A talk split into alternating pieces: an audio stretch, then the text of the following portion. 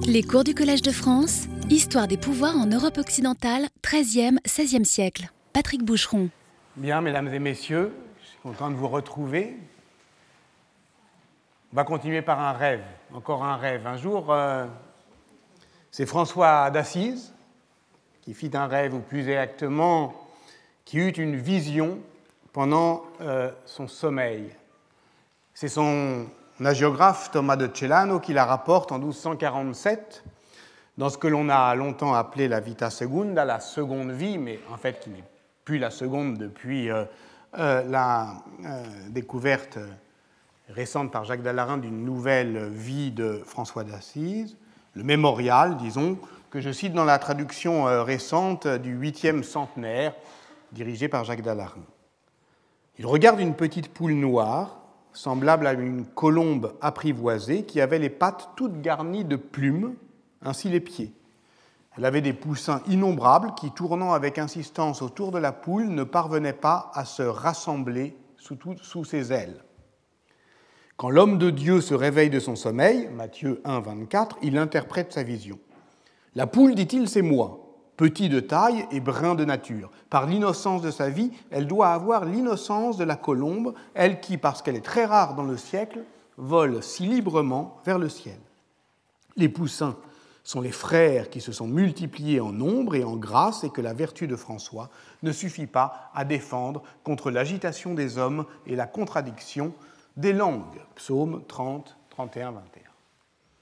Il voit une poule, petite poule noire, qui peine à rassembler euh, ses petits et il se dit, mais c'est moi, c'est moi qui euh, est évidemment à la tête euh, d'un ordre d'un ordre qui est en train, évidemment, l'ordre franciscain, de décémer. Comment institutionnaliser le charisme? Comment gouverner la multitude? Comment empêcher l'agitation des hommes, la dispersion de Babel? Vous avez entendu, contradiction des langues. La dispersion de Babel est évidemment la malédiction de la dispersion politique.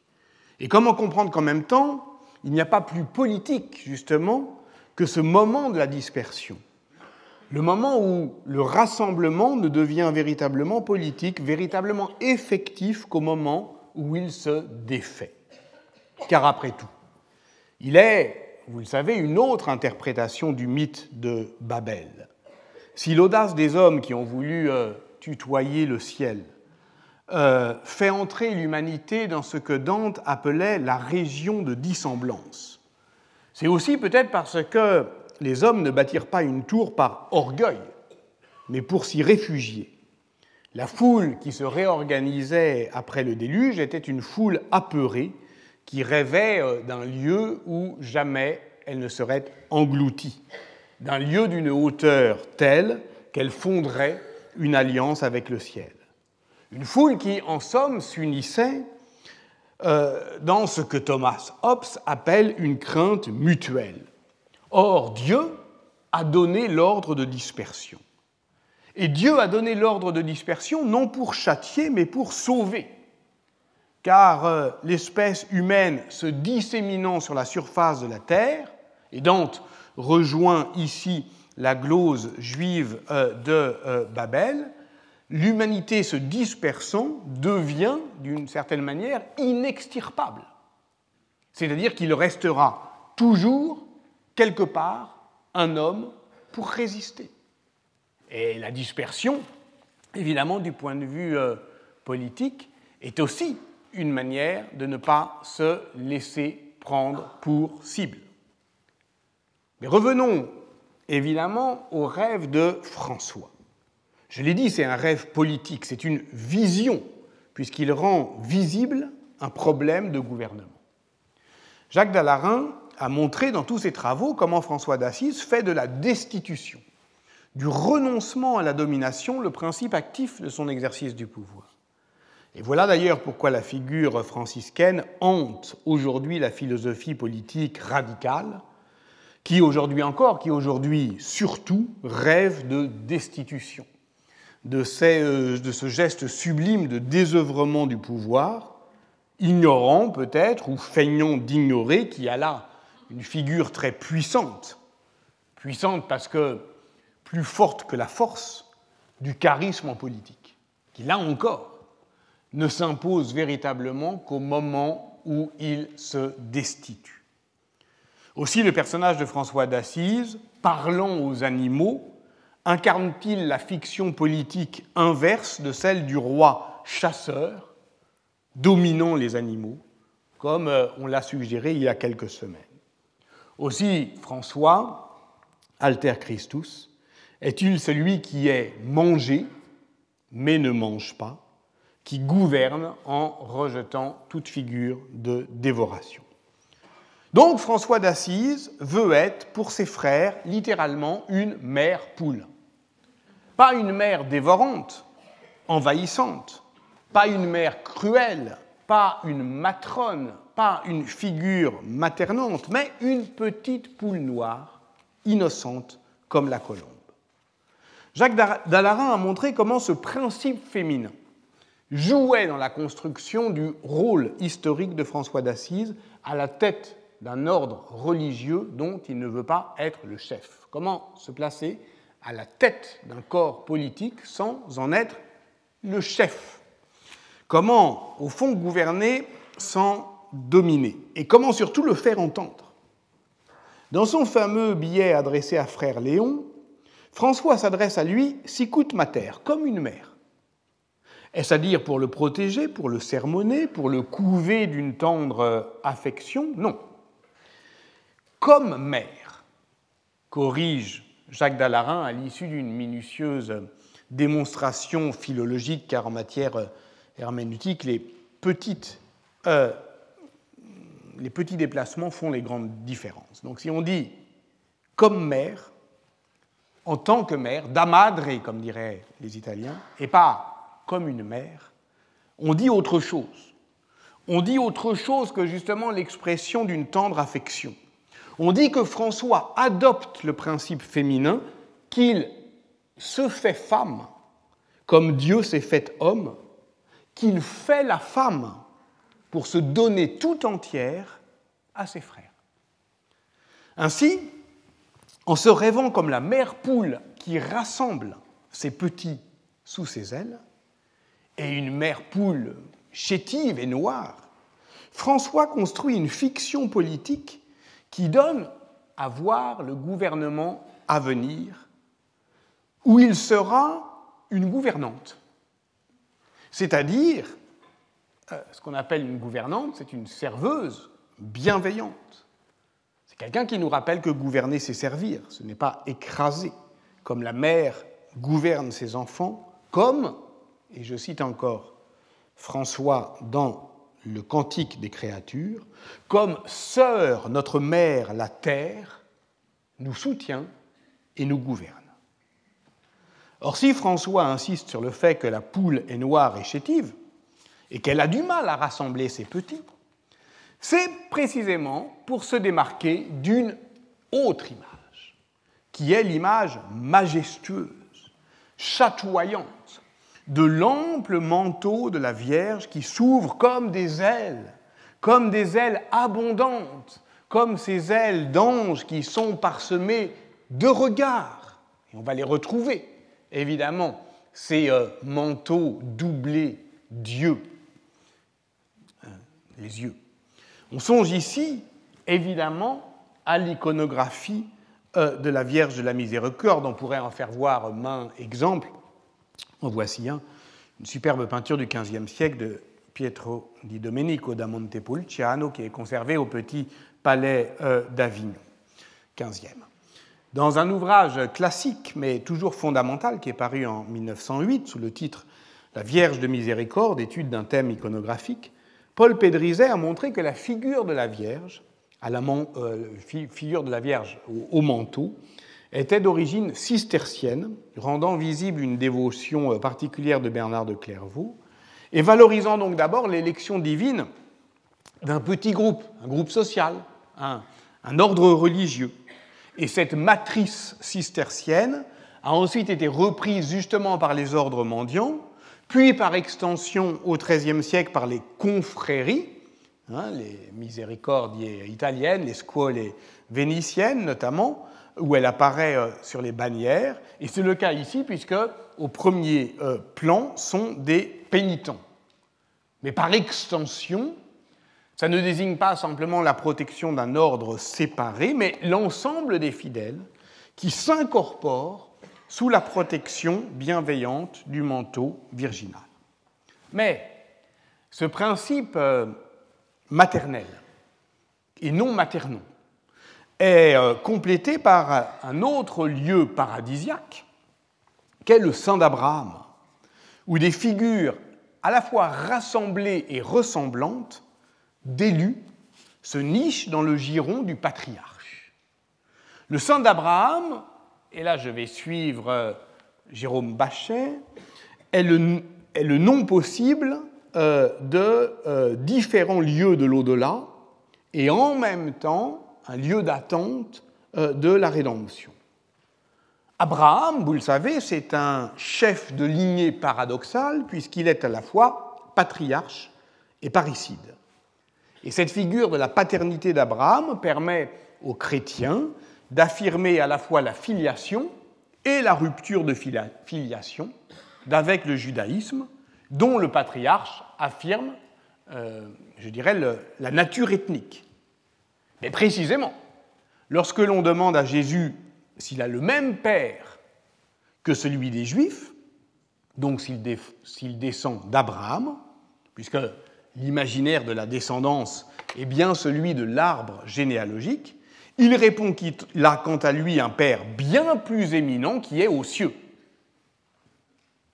Donc un père euh, dont les racines sont au ciel et non pas euh, en terre.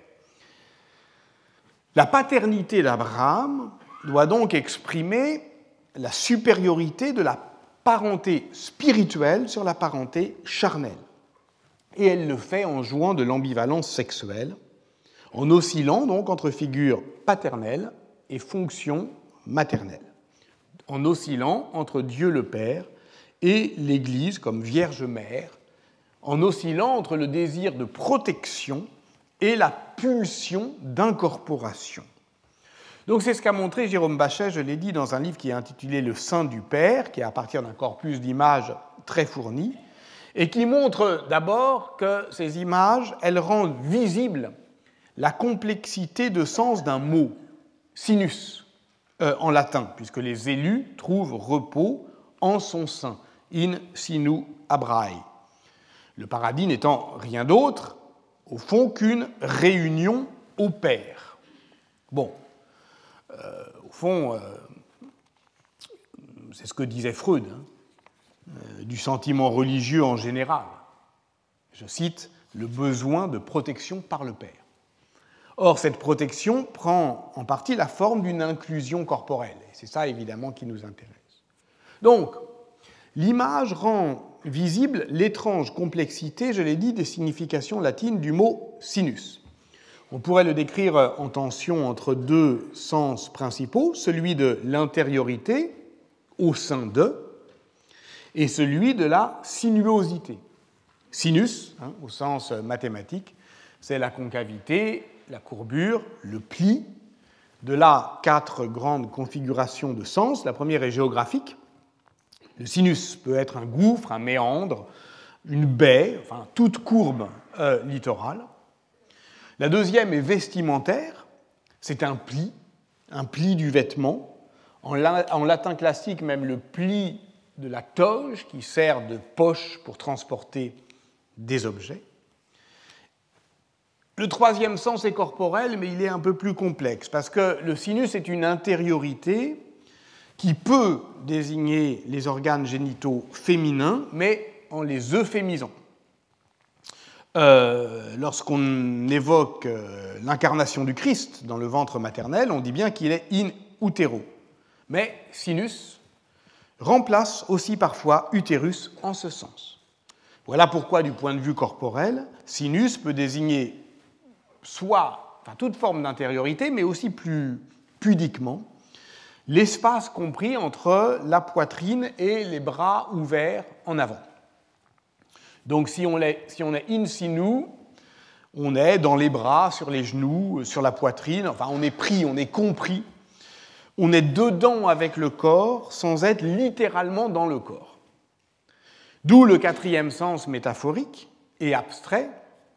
Lorsqu'Augustin parle de la mémoire, par exemple, il dit qu'elle vient se loger, se lover dans des réceptacles in sinum mentis. Donc le sinus en vient à désigner l'intériorité spirituelle que l'on peut nommer le cœur, l'âme, sinus meus, c'est-à-dire le secret de l'âme qui se cache et se protège dans les replis de l'intimité. Vous voyez là l'extraordinaire complexité euh, d'imaginaire euh, qui se déploie. Dernière remarque, on doit préciser que toutes ces significations sont toujours positives. Il n'existe pas de, mauvais plis dans le sein d'Abraham.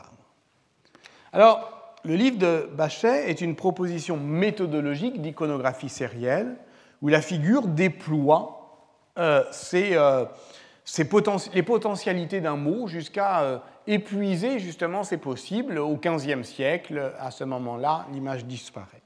On remarquera au passage que l'iconographie politique, à laquelle je n'ai pas renoncé, à laquelle invite le frontispice du Léviathan est inverse. Il s'agit de comprendre la puissance explosive d'un acte d'image qui rend visible une rupture conceptuelle tout en se laissant déborder par elle. Car l'image, aussi complexe soit-elle, ne rend pas compte, par exemple, du fait que dans le texte de Hobbes, le souverain est justement l'âme du corps de la République, et non sa tête. Or, euh, l'artiste, quel qu'il soit, ne peut pas représenter l'âme autrement que par la tête.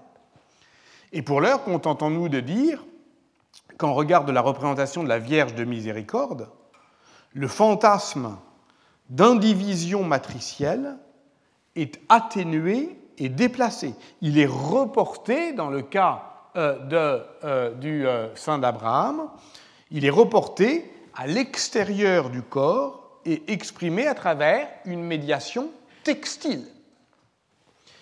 Donc ce corps tissé représente la parenté spirituelle et c'est évidemment ici l'enjeu purement ecclésial que d'exprimer sa supériorité avec euh, la parenté charnelle. Donc, on voit bien que ces deux images, qui sont, euh, je dirais, le stock disponible des images de l'incorporation chrétienne dans une société que j'ai appelée eucharistique, elle produit donc au sein de la représentation un trouble dans le genre. On lit dans l'histoire ecclésiastique de Pierre le Mangeur, ce lieu est appelé Saint d'Abraham en raison de sa tranquillité, tout comme on parle du sein d'une mère, tout comme on parle du sein d'une mère.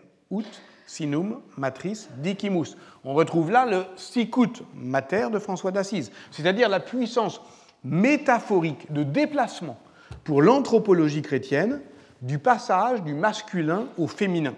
Le père fait la femme, Jésus est fils et mère de l'Église, donc Marie est sa mère en même temps que sa fille, donc son épouse en Dieu, donc les pères de l'Église sont par conséquent les pères de leur mère, c'est par l'indistinction sexuée et non sexuelle que s'impose le discours antigénéalogique de l'incorporation chrétienne par la parenté spirituelle.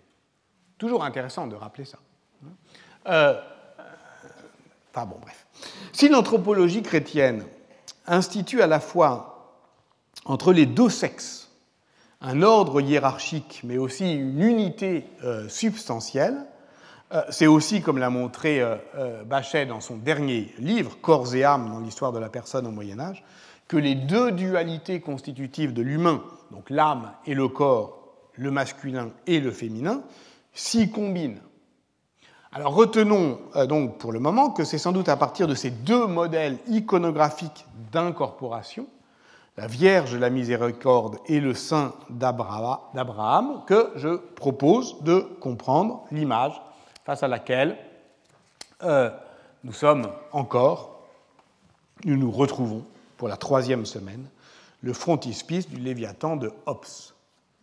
Non qu'elle en procède directement, ce que je cherche au contraire, c'est, je l'ai dit, la force éruptive de cet acte euh, d'image, ce que j'ai proposé d'appeler il y a deux semaines l'événement visuel. Mais c'est peut-être pas suffisant, on va le voir.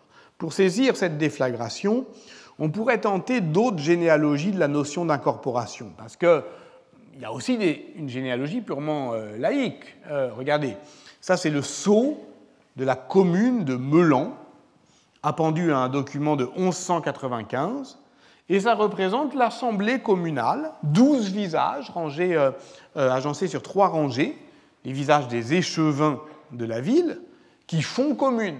Alors ils sont 12, évidemment, c'est une reprise apostolique. Mais enfin, ils nous regardent, ils font corps, et c'est bien leur rapprochement qui constitue la personnalité morale qui authentifie le document euh, de la commune si ce n'est le nombre, euh, euh, là, je dirais que le thème est strictement laïque, comme c'est le cas d'ailleurs pour 80% des sceaux de ville en France au Moyen Âge, d'après les comptages effectués par Christian de Mérandol dans le corpus des sceaux de ville, soit 739 pièces de 434 villes. Dans son livre intitulé Il corpo vivente dello Stato, euh, una metafora politica, Gianluca Briguglia a esquissé la généalogie de cette métaphore organiciste de Jean de Salisbury à Hobbes, en passant par Marcille de Padoue et Machiavel.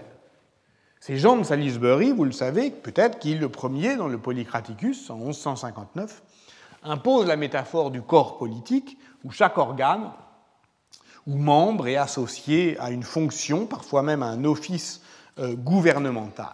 Et puis, ensuite, la métaphore du corps débouche sur la querelle de la prééminence. Qui gouverne le corps? L'âme, la tête, le cœur, ce qui évidemment euh, euh, a aussi peut déployer d'intéressantes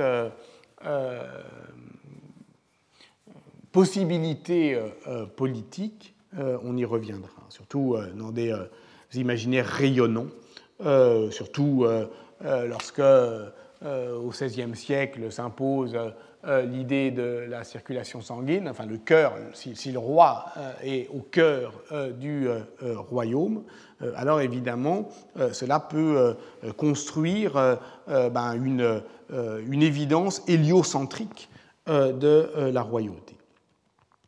Tout cas, la souveraineté du cœur permet aussi de remettre en cause le pouvoir sacerdotal, mais le plus radical, euh, c'est évidemment de penser avec Machiavel un corps politique acéphale où la circulation des humeurs rend nécessaire la coopération de tous les organes et où chacun peut contester à la tête sa prééminence.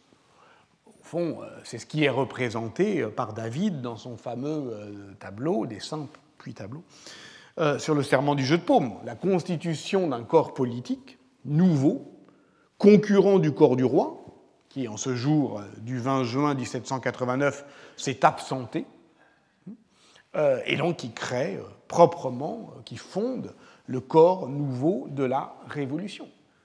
Et il faut comprendre comment, effectivement, cette métaphore organiciste déplace de la médecine à la politique, des mots aussi essentiels que constitution, c'est la constituante qui se bonne, mauvaise constitution d'un corps et de la santé, régime, bien évidemment. Or, en 1651, il faut le répéter avec Quentin Skinner, le Léviathan est, je cite, une représentation du pouvoir souverain qui absorbe visiblement, plus qu'elle ne les défie, les changements révolutionnaires qui viennent de se produire. Alors qu'avons-nous vu la semaine dernière? Nous avons vu l'apparition d'un colosse, d'un monstre marin devant lequel la peur danse, qui flotte au-dessus de la ligne d'horizon, qui surplombe la partie inférieure du frontispice, qui est la partie emblématique, hiérarchisée, compartimentée, et par conséquent facile à déchiffrer. Nous avons vu que c'était en haut qu'il fallait porter le regard si l'on veut affronter l'effet d'énigme, que c'est vers lui qu'il faut lever les yeux pour consentir à cette lecture blessante que nous euh, promettent, vous vous en souvenez, les épines de la rose spinoziste, nous avons vu que le roi nous regarde, qu'il plante son regard dans le vôtre, mais lui n'est rien d'autre que l'agglutinement des regards qu'on porte sur lui. Dans le frontispice dessiné qui est le prototype de la gravure, nous avons vu que les regards sont dirigés vers le corps réel du roi, puisque celui qui tient le livre, son unique lecteur, c'est bien lui, Charles II. Puisque c'est le prototype de la gravure, et puisque la gravure, par définition, eh elle donne à voir pas seulement au roi, exemplaire unique, mais à tous ceux qui veulent le regarder, un texte, volte-face, évidemment, euh, dans euh, la gravure, les quelques 300 hommes qui composent son corps se sont retournés et regardent toujours le corps du roi, sauf que c'est son corps figuré. Car ce Dieu mortel est une création artificielle, puisqu'il est fait des pactes, conventions, euh, par lesquels les parties de ce corps politique ont été à l'origine produites. Je cite Hobbes. Produite par quoi? On l'a vu là encore, par une sorte d'illusion d'optique, d'anamorphose et de transformation. Et c'est pour cela que, effectivement, la question du visible est importante. Ce qu'elle transforme, car il faut toujours comprendre qu'une image transforme quelque chose. Ce qu'elle transforme, c'est l'iconographie politique du corps politique comme miroir. Prenons par exemple euh, ce portrait du duc Alessandro, Alexandre de Médicis, peint par Giorgio Vasari en 1534 et analysé par Diane Baudard comme métaphore optique du corps politique.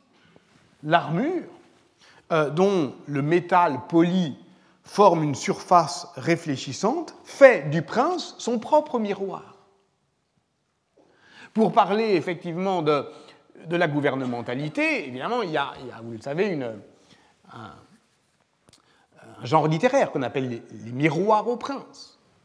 Et il n'y a pas que les princes qui lisent des miroirs, parce que, effectivement, les vertus princières se réfléchissent pour ceux qui veulent bien y aller voir de près dans l'ensemble de euh, l'art de se bien euh, gouverner.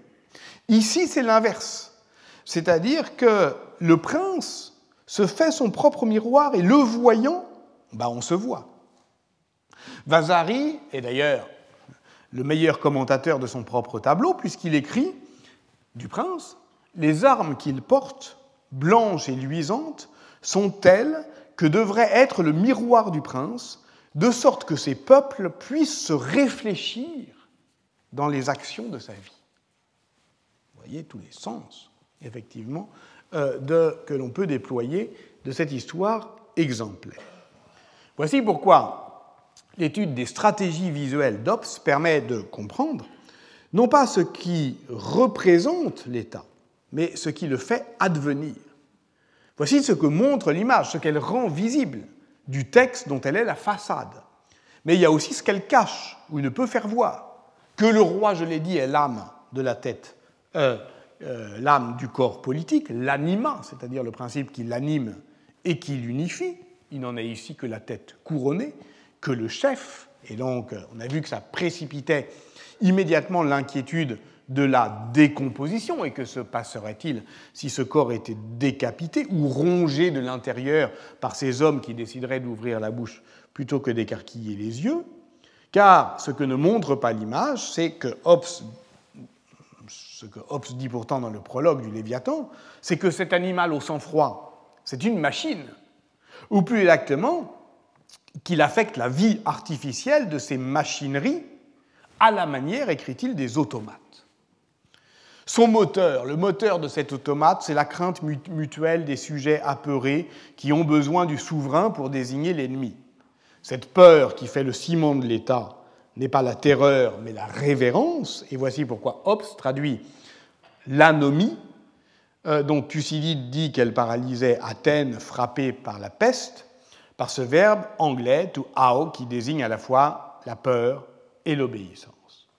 Voilà où nous en étions.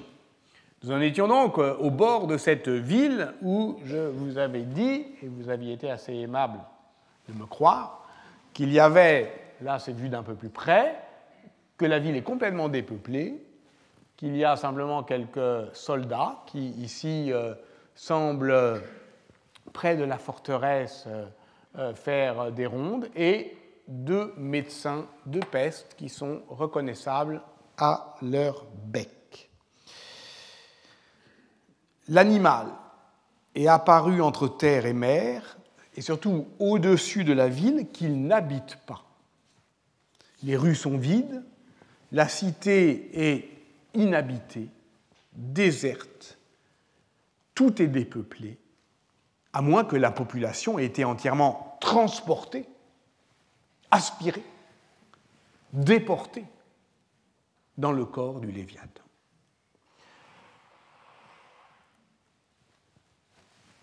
Là, ça commence à devenir inquiétant. Euh, si la ville est, vide, ben, c'est peut-être que parce que tout le monde euh, est dans le corps euh, du roi. Ici, l'analyse de Lucien Jaume sur la théorie de la personne fictive dans le Léviathan peut nous aider. Si le souverain est un homme artificiel, cela ne signifie pas seulement qu'il est le reflet de ses sujets, comme dans la représentation inverse du prince au miroir. Autrement dit, l'État est bien une, personne fictive, ce qui ne signifie pas que sa puissance soit métaphorique ni sa consistance irréelle. On est bien dans la fiction efficace. Ou alors il faut prendre au sérieux la poétique de la métaphore. Hobbes opère un déplacement de la métaphore organiciste à la métaphore artificialiste, si bien que le Léviathan finit par vivre, par vivre vraiment d'une vie propre dans son corps, d'où l'importance de dire qu'il se meut à la manière des automates. Quel est ce transport, cette métaphore? C'est une aspiration à l'unité. Le Léviathan fait le peuple d'une multitude éparse et atomisée, multitudo dissoluta, d'une collection disparate d'individus, et à partir du contrat qu'il passe entre eux, il fait un seul corps, et ce corps est le peuple.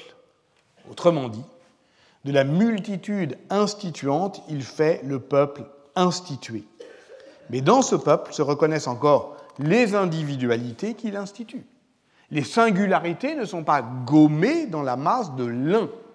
Et voilà pourquoi ce corps politique n'est pas tout à fait, n'est plus tout à fait un corps mystique.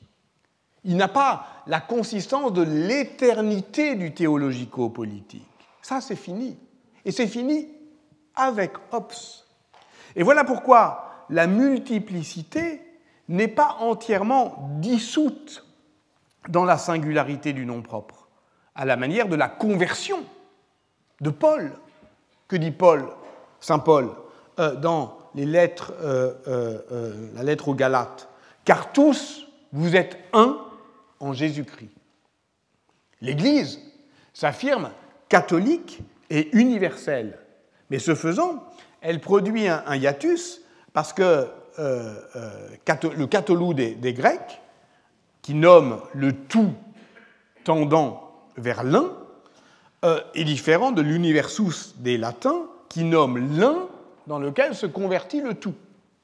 Là, il, y a, là, un hiatus qui forme effectivement la mise à l'arrêt euh, du euh, théologico-politique. Mais on n'en est plus là.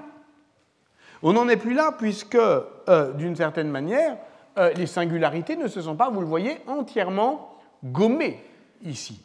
Donc, reprenons cette analyse dans son étude sur la guerre civile. Giorgio Agamben et c'est lui dont je parlais tout à l'heure lorsque je parlais des philosophies politiques radicales euh, qui aspirent à la destitution, Agamben remarque que la multitude désunie est toujours susceptible de retourner à l'état de multitude dissoute. Dans l'ordre du politique, il y a des regroupements mais il y a aussi la possibilité de la dispersion. Le peuple n'existant qu'à l'instant où il choisit son souverain. Le corps politique est donc un concept impossible, toujours, je cite Agamben, déjà en acte de se dissoudre dans la constitution du souverain. Toujours en acte de se dissoudre dans la constitution du souverain. Constitution, qui, en tant que c'est à la fois un terme médical euh, et politique, est évidemment le mot-clé. Et l'on comprend donc mieux pourquoi l'unité de la personne artificielle n'est rien d'autre qu'un dispositif optique. Voilà ce que montre l'image. L'image montre le peuple qui manque. Il apparaît, le peuple, au moment où il disparaît, au, moment où il se soumet pour se dissoudre. Je cite encore Agamben, le peuple est donc l'absolument présent qui, en tant que tel, ne peut jamais être présent et donc peut seulement être représenté. Voilà pourquoi Agamben fait du Léviathan un texte si densément et peut-être si ironiquement eschatologique, c'est qu'il annonce sa propre perte. Son échec. L'échec que verra bien, malheureusement, Schmitt. Enfin, je dis, c'est malheureusement Schmitt qui le voit bien, en 1938. J'y reviendrai. On comprend mieux le. Schmitt. On comprend mieux le caractère fantomatique de l'État qui hante le frontispice comme un spectre. D'ailleurs, ghost, littéralement, euh, chez euh, euh, Hobbes, un fantôme. Mais on comprend aussi pourquoi cette apparition ne peut qu'être rendue visible par l'image. Comment elle est en elle-même, et pour reprendre la théorie de Horst Bredekamp, un acte d'image. L'État advient et se manifeste comme représentation, mais non pas comme délégation, bien comme figuration, et il est cette apparition qui côtoie son ombre, qui y trouve sa force, ou plutôt sa grandeur. D'ailleurs, lorsqu'il parle de lui, Hobbes ne cesse de dire qu'il est grand. C'est un colosse. Hein. Pour ça que euh, on pourrait faire voir d'autres images, mais je, passe euh, un petit peu de la façon dont euh, l'histoire de, l'art a, pensé ces géants faits de, de l'agglutinement de ceux qui les obéissent et qui débouchent ultimement sur la tristesse peinte par Goya du colosse à l'horizon. En tout cas, je dis que l'État s'institue dans le figural, on pourrait dire psychanalytiquement dans le fantasme, ce qui est une autre manière de dire dans la puissance imaginante. La personne fictive est donc bien un corps exposé, donc exposé à la destruction, mais il faut dire avec euh, Philippe Grignon, qui a aussi étudié en philosophe euh, cette question de, la communauté euh, et du corps chez Hobbes, que le rapport hobbesien entre représentation et communauté fonde une institution de la représentation qui permet de faire corps à condition de ne plus considérer le corps politique à partir du corps mystique de la République, qui avait pour condition transcendantale l'incarnation. Donc, bien plus que l'événement visuel que nous évoquions il y a deux semaines, je crois qu'on a bien là un acte d'image, au sens de la théorie de l'acte d'image d'Horst Bredekamp.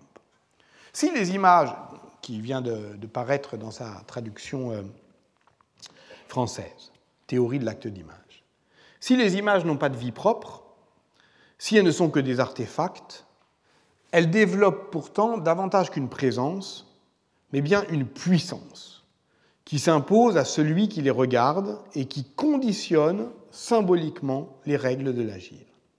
Ainsi, l'image du Léviathan n'est pas seulement la marque ou l'emblème de l'État, mais son signe. C'est-à-dire, je cite Bredekamp, qu'il en vient à être le moteur de l'action, et ce, à travers l'accoutumance ou le choc que représentent les deux possibilités, qui représentent pardon, les deux possibilités par lesquelles l'image fait pression sur ceux qui la regardent. L'image fait pression sur nous, soit par le choc, on la voit pour la première fois, soit par l'accoutumance. Or, cette pression, dans tous les cas, ne passe pas par le langage. Donc, cette image est euh, frontale, euh, et euh, c'est ainsi que l'écrit Hobbes dans le Léviathan, les pactes et conventions qui ont été signés sont toujours en danger de se voir enfreints par ceux qui les ont passés quand il n'y a pas de puissance visible pour les maintenir en respect. Donc l'image, c'est ça, la puissance visible pour maintenir en respect. On pourrait décrire l'accoutumance iconographique de cette fiction politique du corps composite placée là comme pour maintenir en respect. Et on serait là, effectivement, dans l'indécision de ce que c'est que la morphologie et de ce que c'est que l'histoire.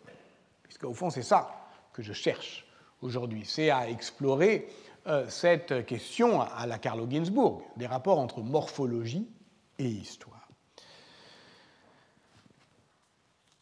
Le dieu mortel de Hobbes n'est monstrueux que par sa taille. C'est un colosse qu'on euh, compare à un automate et c'est un corps composite.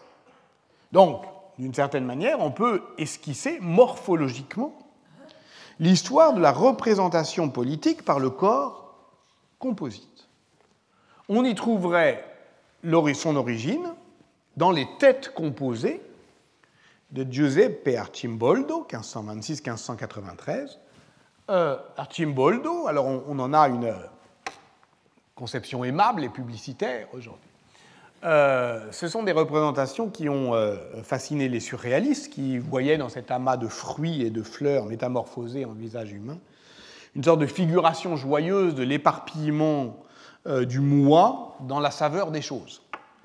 Et dans un texte célèbre, Roland Barthes avait reconnu dans cette énergie des déplacements, on a toujours cette question métaphorique, l'énergie des déplacements, la force de la rhétorique qui joue de la métaphore autant que des ressemblances visuelles, ainsi que lorsque une petite prune devient la prunelle des yeux, bah, on voit bien qu'il y a là une manière de faire rimer des mots et des images. Mais en fait, Archimboldo composait des panégyriques politiques. En fait, le peintre milanais euh, qui avait été fortement influencé par la manière léonardesque, devient en 1562, à la cour des Habsbourg, peintre et portraitiste érudit de Sa Majesté l'Empereur du Saint-Empire, selon l'expression d'un document euh, euh, officiel, et sa position d'artiste de cour en fait également l'un des grands ordonnateurs des célébrations monarchiques. Alors, c'est vrai que, là vous avez le Vertumne qui fut envoyé à Rodolphe II euh, à Prague vers 1590, et on s'explique mal pourquoi Rodolphe II pouvait trouver flatteur de se voir représenté avec une poire en guise de nez. C'est donc en fait ces portraits de cour sont euh, d'abord inséparables des poèmes qui les glosent. Dans le cas du Vertumne, l'humaniste Gregorio euh, Comanini s'est chargé d'en fixer et peut-être même d'en forcer le sens pour le rendre politiquement compatible avec la propagande euh, monarchique. Vertumne est le roi romain qui préside au changement des saisons, et en représentant Rodolphe II sous ses traits, où se mêlent fruits d'été et légumes d'hiver, Archimboldo a pour ainsi euh, couronné euh, sa série des saisons par une figuration impériale qui est le triomphe sur le temps, donc l'image souveraine qui annonce un âge d'or où s'abolit dans l'abondance les contraintes de la nature. Donc l'art d'Archimboldo est bien, comme l'a montré Philippe euh, euh, Morel, euh, rhétorique, même si la question qui se pose est de savoir si les compositions d'Archimboldo sont un panégyrique impérial ou le deviennent à travers le filtre exégétique du poème qui les glose. En tout cas, on a là l'origine, hein, en histoire de l'art, de, ces figures de, de visages composés. Dans une étude qui est intitulée Composing the Body Politic, Dario Gamboni a étudié la poursuite visuelle de cette figuration politique du portrait composite. Par exemple, en 1898, le dessinateur Grant Hamilton représente sur la couverture du magazine humoristique Judge ce que peut être la représentation du grand homme, ici l'oncle Sam, à l'âge de la démocratie représentative. C'est au sens propre un melting pot, c'est-à-dire l'Amérique, puisque c'est elle qui est évidemment souverainement figurée à travers le visage composé euh, de l'oncle Sam, ou, on dirait autrement, dans un euh, sens théâtral du masque, que l'oncle Sam se compose le visage d'une Amérique du melting pot. 19 euh, figures qui incarnent les principaux groupes ethniques symétriquement euh, euh, composés, les Allemands et les Anglais, les Juifs et les Italiens, les Grecs et les Turcs, avec les Indiens qui sont, je dirais, comme le nez au milieu de la figure, mais crucifiés, et contrebalancés par des Quakers en bas. Euh, donc, euh, vous voyez euh, que là, les origines puritaines de la nation sont composées avec les natives, et vous voyez d'ailleurs les prunelles noires. Donc, c'est une image extrêmement intéressante.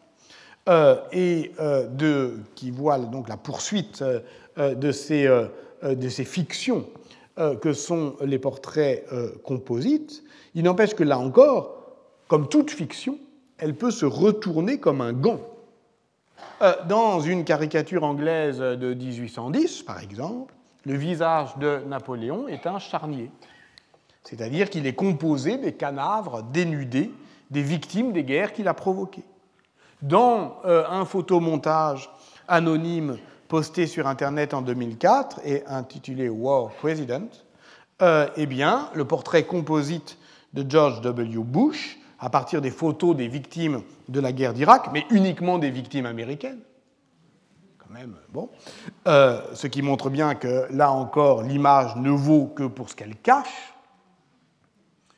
Eh bien, euh, euh, décrit effectivement ce que peut être la morphologie au sens propre de cette fiction politique. Et voilà pourquoi l'anthropologue des images Hans Belting, dans son livre tout récemment traduit Face, une histoire du visage, analyse un autre visage politique d'un corps qui n'est pas composite, mais qui est au contraire parfaitement composé, qui est celui du président Mao, Mao Tse-tung, qui présente depuis 1949 la face publique d'un corps qui tient lieu de la foule, d'un visage qui vaut pour tous les autres visages, la tête du grand président tenant lieu de la foule anonyme. Donc on peut partir évidemment d'un autre frontispice, celui euh, du livre qui s'est le plus diffusé dans le monde, hein, euh, le petit livre rouge, les citations du président Mao Tse-tung en 1972. Et c'est d'ailleurs cette icône d'État qui est déclinée comme idole pop par Andy Warhol à partir de 1973, dénonçant par là ce qu'il appelle, ce que Hans Belting appelle le consumérisme facial d'une société de marché asservie à la publicité, mais évidemment en voulant euh, rivaliser euh, avec la propagande communiste euh, qui évidemment avait développé le portrait de Mao à des millions, des centaines de millions d'exemplaires, en emballant donc la machine de reproduction technique, Warhol ne voyait pas en fait que cette icône était faussement immuable, parce que tous les ans, le monumental portrait, en fait une peinture à l'huile, ici on est en 2009, euh, de la place Tiananmen, est retouché, repeint, révisé, vieilli, un peu, euh, décalé. Euh, on a glosé, en tout cas les Chinois ont glosé le fait que, à partir de ce premier portrait, le fait de faire voir les deux oreilles est une manière aussi de montrer qu'à partir d'un certain moment, eh bien, euh, le pouvoir euh, euh, communiste est à l'écoute du peuple. Bref, le temps sur cette image passe également. Donc, pourquoi je raconte ça? Eh bien parce que nous sommes effectivement face au Léviathan comme face au dilemme de Carlo Ginzburg entre morphologie et histoire. Va-t-on chercher le choc ou l'accoutumance? Va-t-on saisir dans cette image l'imaginaire politique qui se poursuit ou celui qu'il blesse, celui qui l'achève, celui qu'il met en échec, et par conséquent les changements qu'elle prophétise? En ce sens, l'analyse euh, ressort bien de ce que j'ai appelé fiction euh, politique. Et on peut le comprendre euh, en reprenant l'histoire des adaptations visuelles du frontispice du Léviathan, montrant qu'il n'est pas partout ou de tout temps recevable.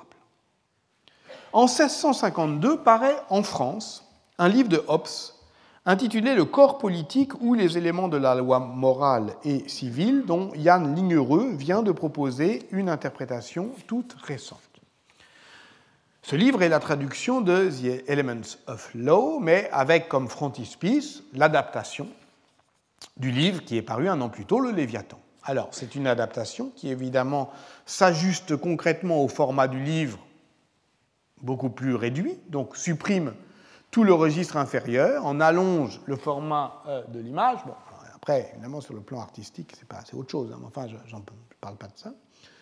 Vous voyez que l'Église, euh, donc c'est une adaptation, une adaptation euh, à un œil français. Par exemple, bah, l'Église a changé de style, elle n'a qu'un seul clocher, elle est d'architecture gothique. Bienvenue en France. mais si l'on s'attache à la figure souveraine, il y a deux différences qui sont essentielles. D'abord, le visage s'est arrondi, la couronne s'est simplifiée, le colosse nous regarde désormais avec bienveillance. Il est difficile désormais de ne plus voir, alors qu'on ne le voyait pas du tout avec euh, Hobbes, un astre qui se lève dans la tradition française de l'iconographie du roi Soleil. De plus, sa silhouette n'est plus frontale, mais trahit le mouvement de contrapposto de l'Hercule gaulois, le côté un peu comme ça, hein. retenez-moi où je fais un malheur. Et comme en plus euh, on a troqué euh, la crosse pour une balance, on peut dire qu'il compose désormais un léviathan héroïque, royal, solaire et justicier. Mais poursuivons ce jeu des différences, toujours avec Yann Lignereux dans le corps du roi ne se trouve plus une foule anonyme et immanente dont les différences s'abolissent dans l'indistinction, mais pêle-mêle, vous ne le voyez peut-être pas très bien, alors faites-moi confiance, euh, des hommes et des femmes, tous ne s'habillant pas dans la contemplation, certains s'agenouillant, d'autres pas, d'autres détournant le regard, d'autres semblant euh, parler, il y en a même qui se disputent ici. Là, ici, il y a une dispute, voilà, même peut-être une bagarre. Euh, et puis il y a des hommes, des femmes, des enfants, il y a des mères qui protègent leurs enfants. Et si on regarde de plus près d'ailleurs, ils se distribuent par ordre. Clercs et magistrats dans le bras gauche, soldats dans le bras droit. Donc euh, la société d'ordre hiérarchisée, la société des corps inégaux qui forment le royaume de France, rend impossible l'acclimatation de la figure originale. Donc, d'une certaine manière, elle déjoue ce que rendait visible euh, euh, Hobbes. Et pour Yann Lignereux, qui analyse cette image dans son récent Les rois imaginaires, une histoire visuelle de la monarchie de Charles VIII à Louis XIV, il faut comprendre ce contresens dans le contexte visuel d'un changement de perspective de l'iconographie politique vers ce qu'il appelle le roi réfléchi, parce qu'à ce moment-là, donc sous Louis XIII, le beau prince de la Renaissance réenchanté par la figure euh, de Henri IV, s'efface derrière la représentation de l'État. Et donc il s'agit bien alors d'imaginer le visage de l'État. Et on ne peut pas l'imaginer autrement qu'avec cette iconographie euh, traditionnelle, donc je le répète, héroïque, solaire euh, et justicière de la monarchie française.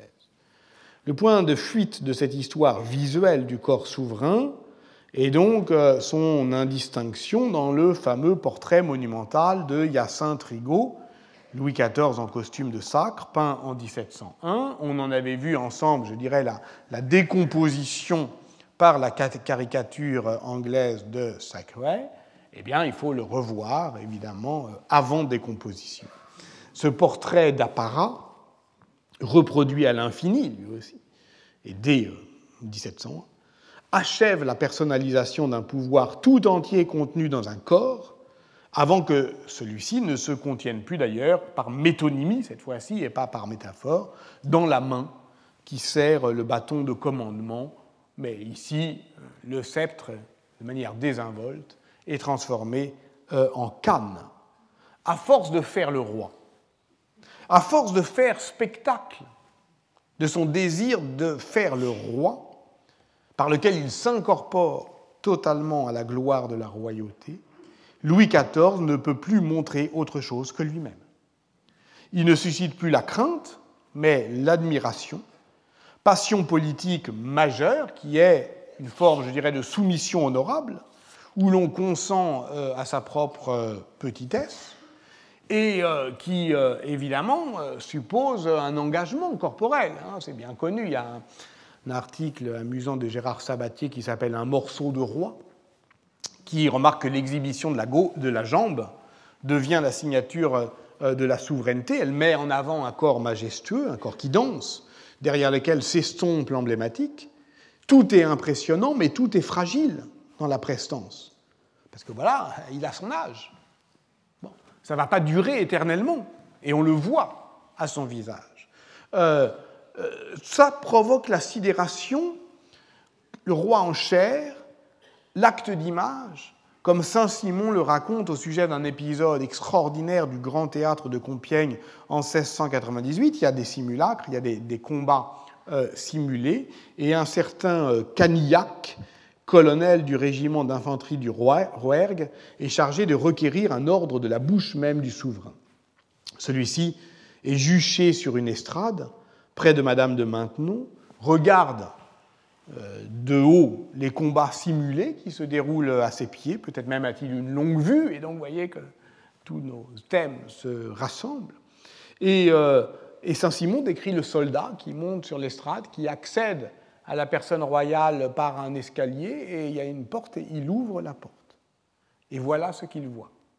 Et voilà ce que Saint-Simon en écrit. Il aperçut alors le monarque en entier, et d'un seul coup d'œil, en le montant, montant l'escalier, il en demeura surpris de telle sorte que, la machine suivant l'impression de l'âme, il resta court, sans parole et sans oreille. Il fut assez longtemps sans pouvoir se remettre. Il s'expliqua, il entendit aussi peu et redescendit si plein de la vision qu'il venait de voir qu'il ne pouvait s'en remettre. Vous savez, vous devez, dire quelque chose à quelqu'un, lui dites, il vous regarde, vous repartez, il vous répond, vous dit qu'est-ce qu'il vous a dit Je ne sais pas. Il a du mal à s'en remettre. Une vision politique qui laisse interdit. Il reste à court. L'effet de sidération, si plein de la vision qu'il venait de voir. La machine, la machine émotive qui suit l'impression de l'âme. Quelle meilleure définition du pouvoir pouvons-nous espérer que celle-ci, ce qui nous laisse en l'état d'être assez longtemps sans pouvoir s'en remettre. Assez longtemps. On n'est plus dans la société eucharistique, à l'arrêt, majestueusement euh, euh, immobile, théologico-politique. Assez longtemps, surtout si l'on s'en remet à la majesté d'un corps mortel. Louis XIV est ici vieux, goûteux, il fait prendre un grand risque à la royauté en confondant dans sa personne les deux corps du roi. En fait, ce risque est proprement mortel, nous le savons. Mais ce qu'il met en travers de la guerre civile, c'est la vie fragile du corps d'un homme. Ce que voulait mettre en travers de la guerre civile, Ops, c'était un corps composite, c'était un dieu mortel, c'était une image, c'était cette machine, c'était cette apparition c'était cette complexité dans une fiction euh, politique dont euh, Carl Schmitt, justement, va décrire de manière impitoyable en 1938, dans le Léviathan, dans la doctrine de l'État de Thomas Hobbes, l'échec. Alors si on veut effectivement une lecture déplaisante, blessante, indécente de Hobbes, oui, effectivement, il faut euh, parler de la lecture de Carl Schmitt. J'en dirai un mot la fois prochaine, mais je vous promets, pour échapper à l'emprise de Hobbes. en tout cas, un mot pour terminer tout à fait, puisque à partir de la semaine prochaine, il n'y aura plus d'image et nous ne, nous ne serons plus face euh, au Léviathan. Nous avons été euh, effectivement euh, face au Léviathan comme face, je le dirais, à la morphologie et à l'histoire, puisque, au fond, cette nuée de crainte et d'angoisse, cette aura qui nous domine parce qu'elle nous oblige à nous lever, euh, lever les yeux vers ce qui nous regarde. Cette euh, apparition d'un lointain à partir de ce qui est si proche, je glose là une fois de plus Walter Benjamin qui m'avait aidé l'année dernière euh, à étudier ce que pouvait être une politique de la trace et une politique de l'aura dans justement la longue vie posthume d'Ambroise. Tout cela ça crée quand même les conditions euh, d'une euh, interrogation sur euh, quel changement prophétise l'histoire.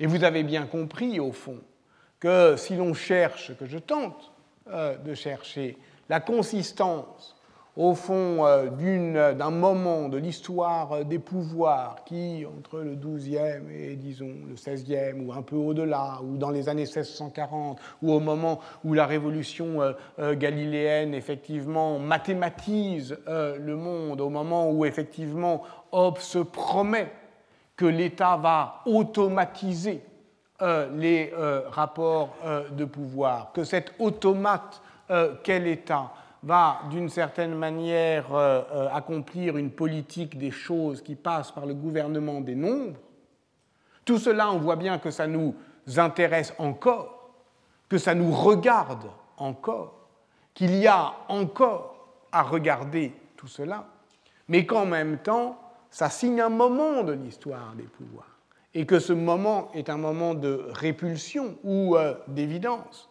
Avec Hobbes, c'est l'ensemble de ce système visuel, théologico-politique, de l'incarnation, de l'incorporation par le principe effectivement d'indistinction euh, euh, du masculin et du féminin, de tout ce que j'ai tenté encore de rassembler aujourd'hui, qui est proprement mise en échec.